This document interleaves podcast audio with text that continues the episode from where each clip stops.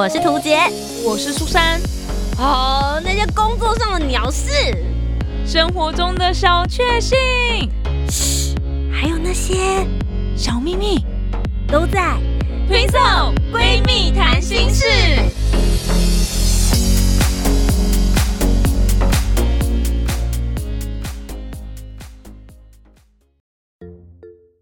Hello，大家好，我是涂杰，我是苏珊，我们是 Twin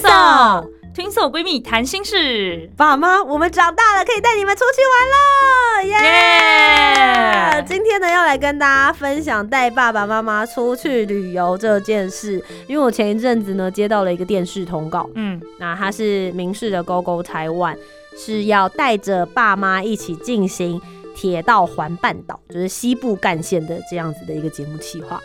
这个电视还蛮大胆的哦。对，这个今年呢是他们节目十周年，所以他们做了一个企划，就是台湾人必做的三件事，那他们都要在节目当中去做呈现。第一件事情就是环岛，不论你用什么样子的形式都可以。然后第二个就是永渡日月潭，最后一个就是爬玉山这样子。嗯，对，那他们做了一点变化，就是比如说爬玉山，因为玉山那个很难抽，就是那个住宿，所以他们就说，那只要就是爬百越，台湾人爬百越这样子。嗯那永渡日月潭他们也真的会去挑战，嗯然后再来就是环岛的部分，一个人环岛，其实无论是我们号称旅游达人，嗯，还是说节目主持人，其实环岛都已经环了不知道一百万次了。对啊，但我们就决定要加深那个挑战的难度，嗯所以就是带爸爸妈妈去进行铁道环半岛这样子。这个难度，呃，你你觉得有提高非常多吗？我觉得第一个就带爸妈去的是比较阿宅一点，对不起爸妈，你们会听吗？好，第一点这个比较阿杂，然后第二点是这个节目企划呢，他们是用。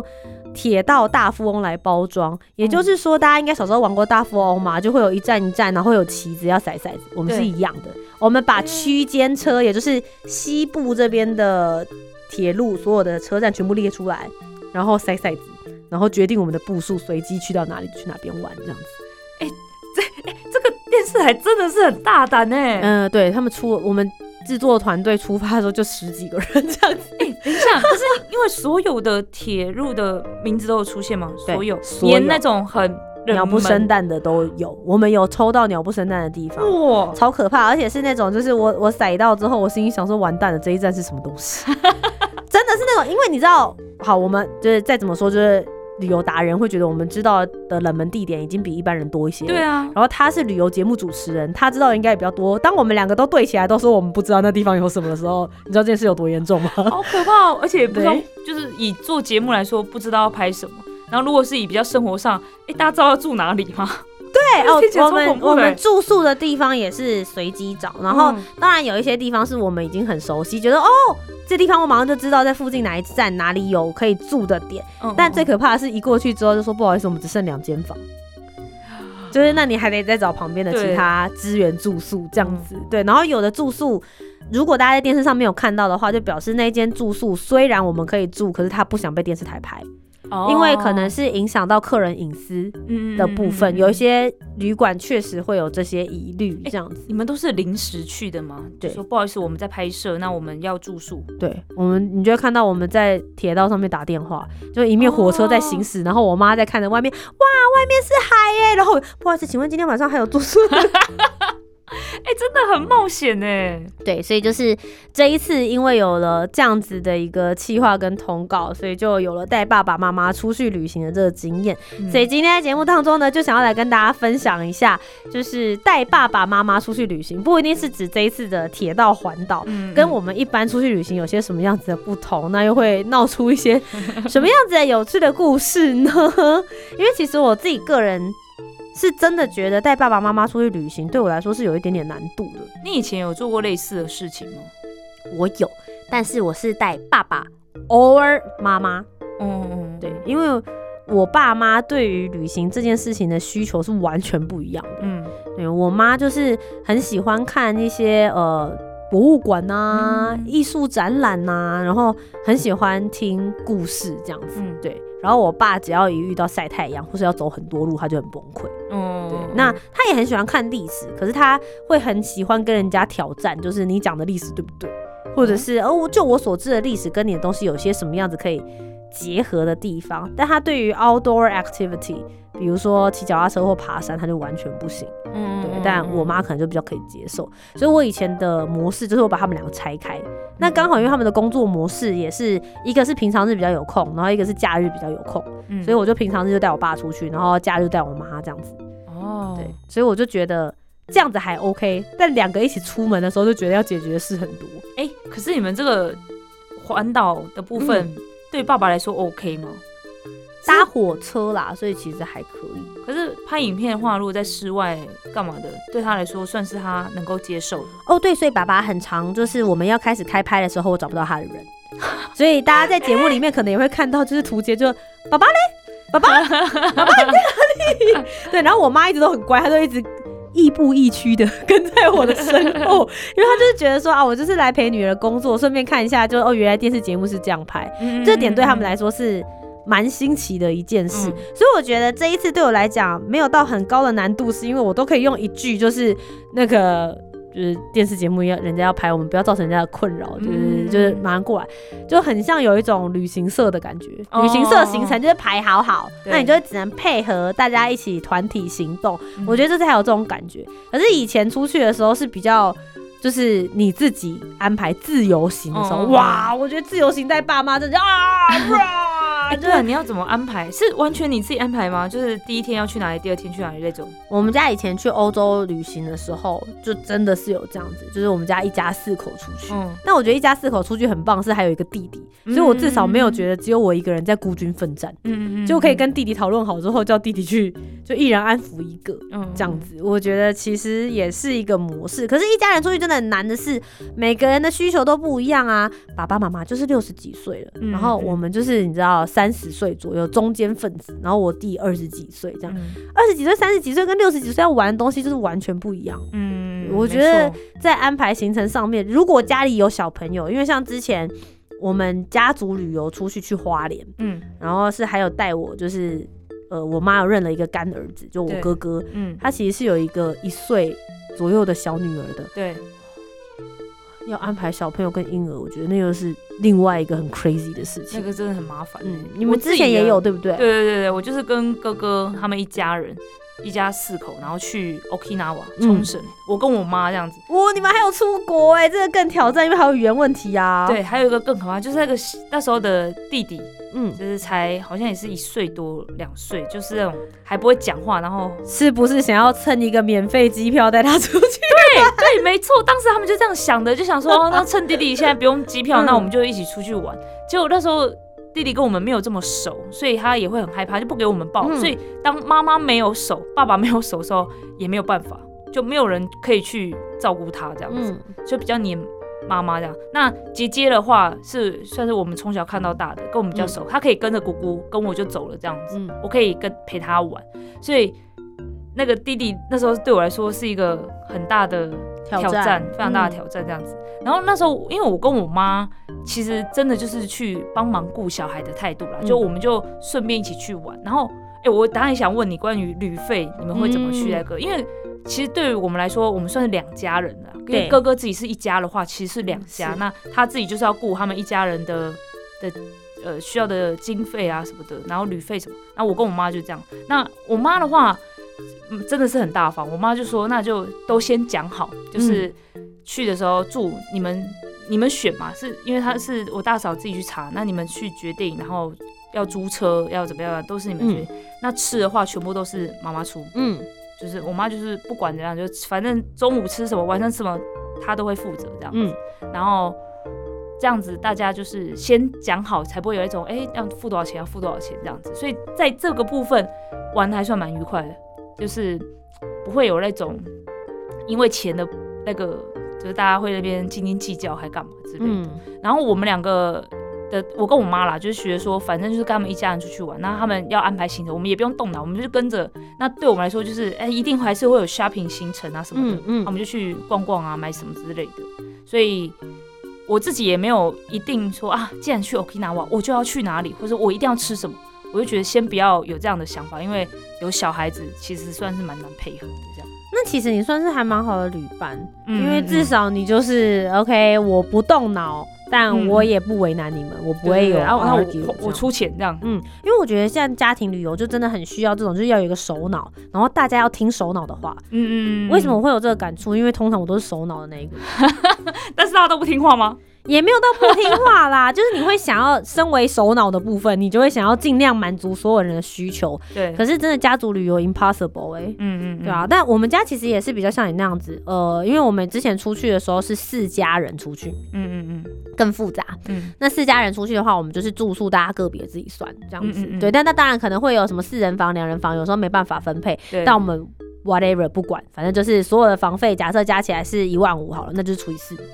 对，就也没有，嗯大家就比较不会去太计较这个小钱。哦，你们住四人房，你们就要付比较多，也没有，也没有，反正就是这是反正就大家一一起玩，对对对，大家嗯就一起这样子。嗯然后另外像吃的部分的话，我们也是哎、就是我们我们也是我妈妈说，妈妈也是说没关系，吃的都算我们这样子。那像其实我之前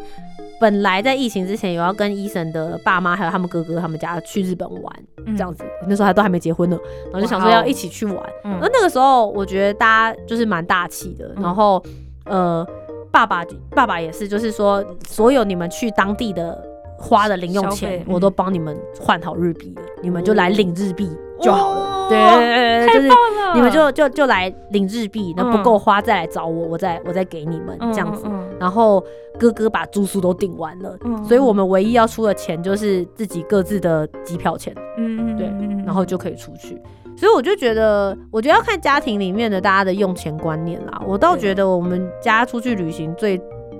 最麻烦的事情，反而不是钱，嗯。对，就是大家只要彼此都不计较，然后每个人都愿意付出一点，对。我觉得这其实就是问题就不会很大。对。但反而最多的我还是觉得是协调那个大家对于这一趟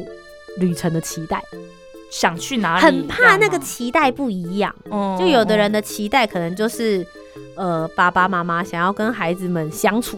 他想要多一点可以聊天的时间。嗯然后小朋友可能就觉得说，好不容易难得出来一次，就可能一天要排个七个景点，哦就这样才是很丰富多元。嗯对我觉得要满足每一个人的期待，感觉很困难，反而就会变成是说，比如说像这一次我去参加了这个铁道环半岛的计划，我必须说我并没有玩到太多景点的东西，嗯可是很多都很 focus 在跟爸爸妈妈之间的相处。哦嗯，因为其实我就是刚跟你讲，就是跟家人出去是花莲，其实是今年的过年的时候。嗯我们一起出去玩，然后那一次我看到我哥哥在照顾他的小孩的时候，我突然有一个一闪而过的那个画面，就是其实我爸妈以前带我跟我弟出去玩的时候也是这么辛苦的。嗯对嗯那他们很愿意带我们出去，然后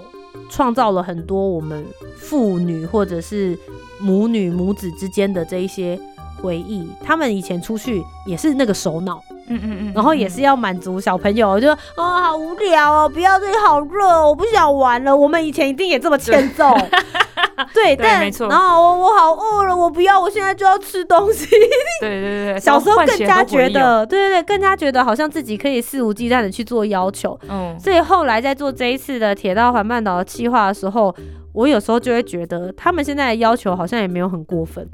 嗯或是也没有很困难，而且他在出发之前就已经告诉你他的需求了。哦。而且你们是可以有提出需求吗？没有，就是就是我爸一开始就有讲，就说他希望就是不要太热，或者他希望不要走太多路，不要有爬山的行程。嗯嗯然后那因为我们本来就坐铁道，那我就是说铁道环岛的时候，我到那个地方，我不要找走太远的地方，或是我不要有登山行程就好了。嗯就这是事先我们可以去做思考的事，他不是到现场才告诉你他不要的哦。嗯但身为小朋友的时候，一定有那种我们明明都讲好了，明天要出去玩哦，结果当天你不知道哪里北送，你就会觉得。就是爸爸妈妈也觉得很麻烦，一定有这种情况，所以后来这样的换位思考，就会觉得说，以前他们都愿意这样带我们出去，然后其实就是为了维持这样子的亲属关系。那说老师，这世界上还有多少人跟我拥有这样子的血缘呢？嗯嗯，那我就会觉得，其实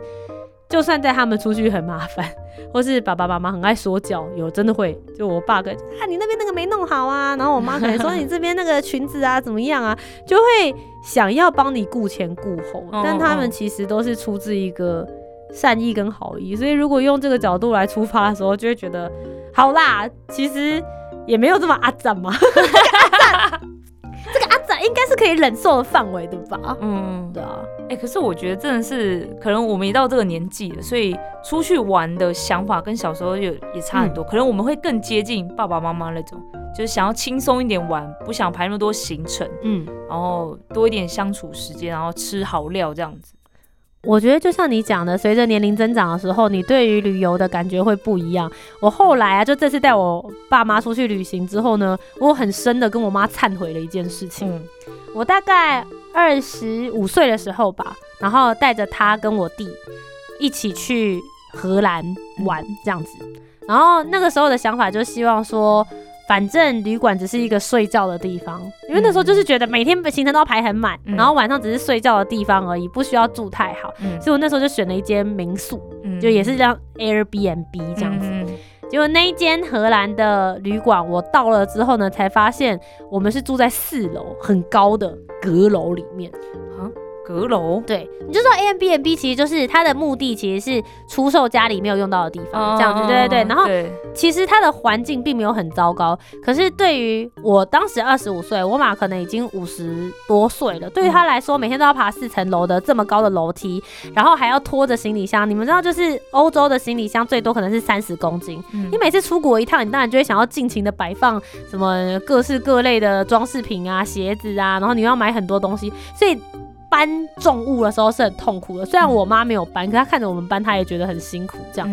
然后那一趟旅程呢，她就笑称自己是呃来到荷兰的台湾灰姑娘这样子，然后她觉得她受苦受难流落到荷兰，然后我那时候就一直觉得她很夸张。嗯我就说拜托，没有必要这样吧，就是只不过就是一间民宿而已。可是对我妈那时候还说，她就会觉得我已经就是五十几岁，工作这么久，其实我可以住好的旅馆、嗯嗯，好的饭店，反正也是我出钱，我女儿再冲杀回来的那种感觉。嗯那我完全没有办法，但当时完全没办法体会她。嗯我就跟她讲说，如果你要花个五六千块住一间饭店的话，哎、我这间只有这个两千块，我中间省下来三千块，我们今晚就可以去吃大餐了。嗯嗯嗯。对，可是对他来说，他可能是好不容易在一整年当中清出了一个礼拜的时间，可以好好来度假。嗯嗯，因为我那时候完全没有办法思考这个嗯模式，但后来到了这一次去铁道环岛之后，我觉得有很明显的感觉到爸妈老了，嗯嗯希望爸妈不会听到，但是我我我是真的很深刻感受到，不论是从他们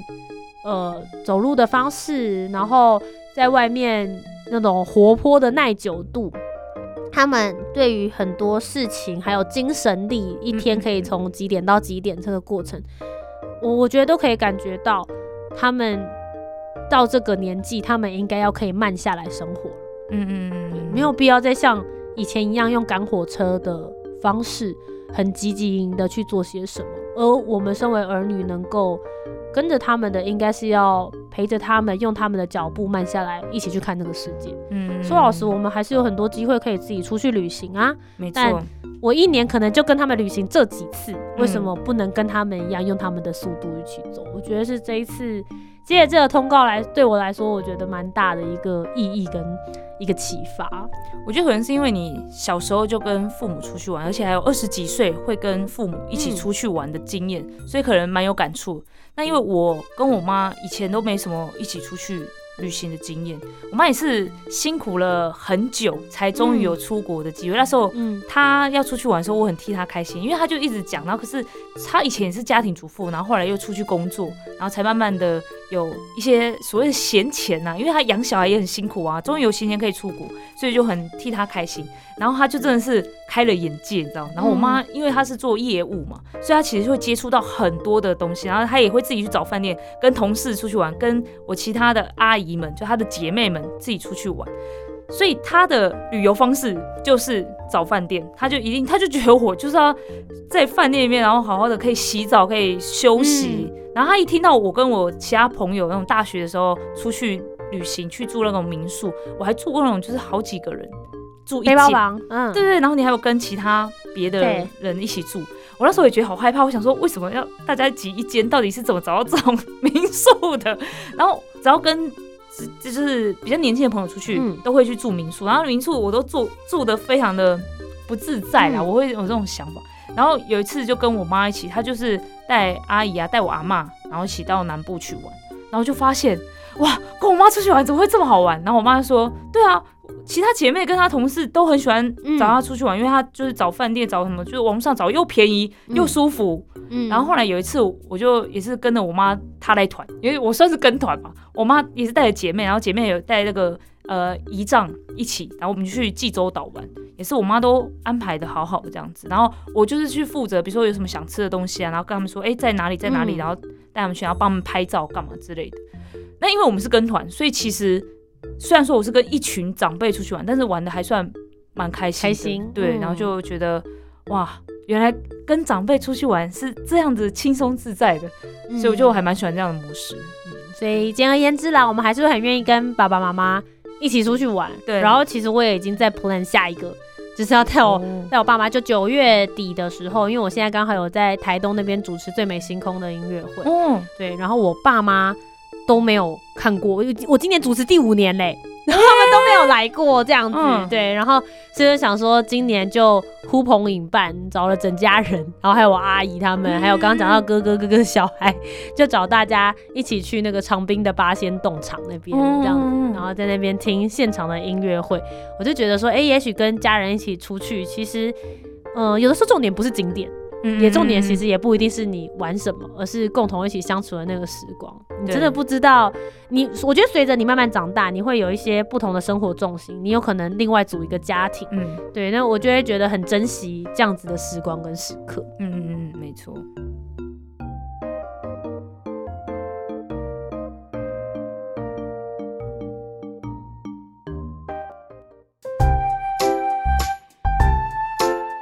听完今天的讨论，如果你有更多不同面向的想法，也欢迎可以来留言告诉我们哦。Facebook、Instagram 以及 YouTube 频道搜寻“图杰”就可以找到我。那如果你搜寻“苏珊 Love Music” 就可以找到苏珊啦。记得帮我们留下五星的好评，订阅节目，在 Apple Podcast、Spotify、Sound 都可以听得到哦。听色闺蜜谈心事，我们下周见，拜拜。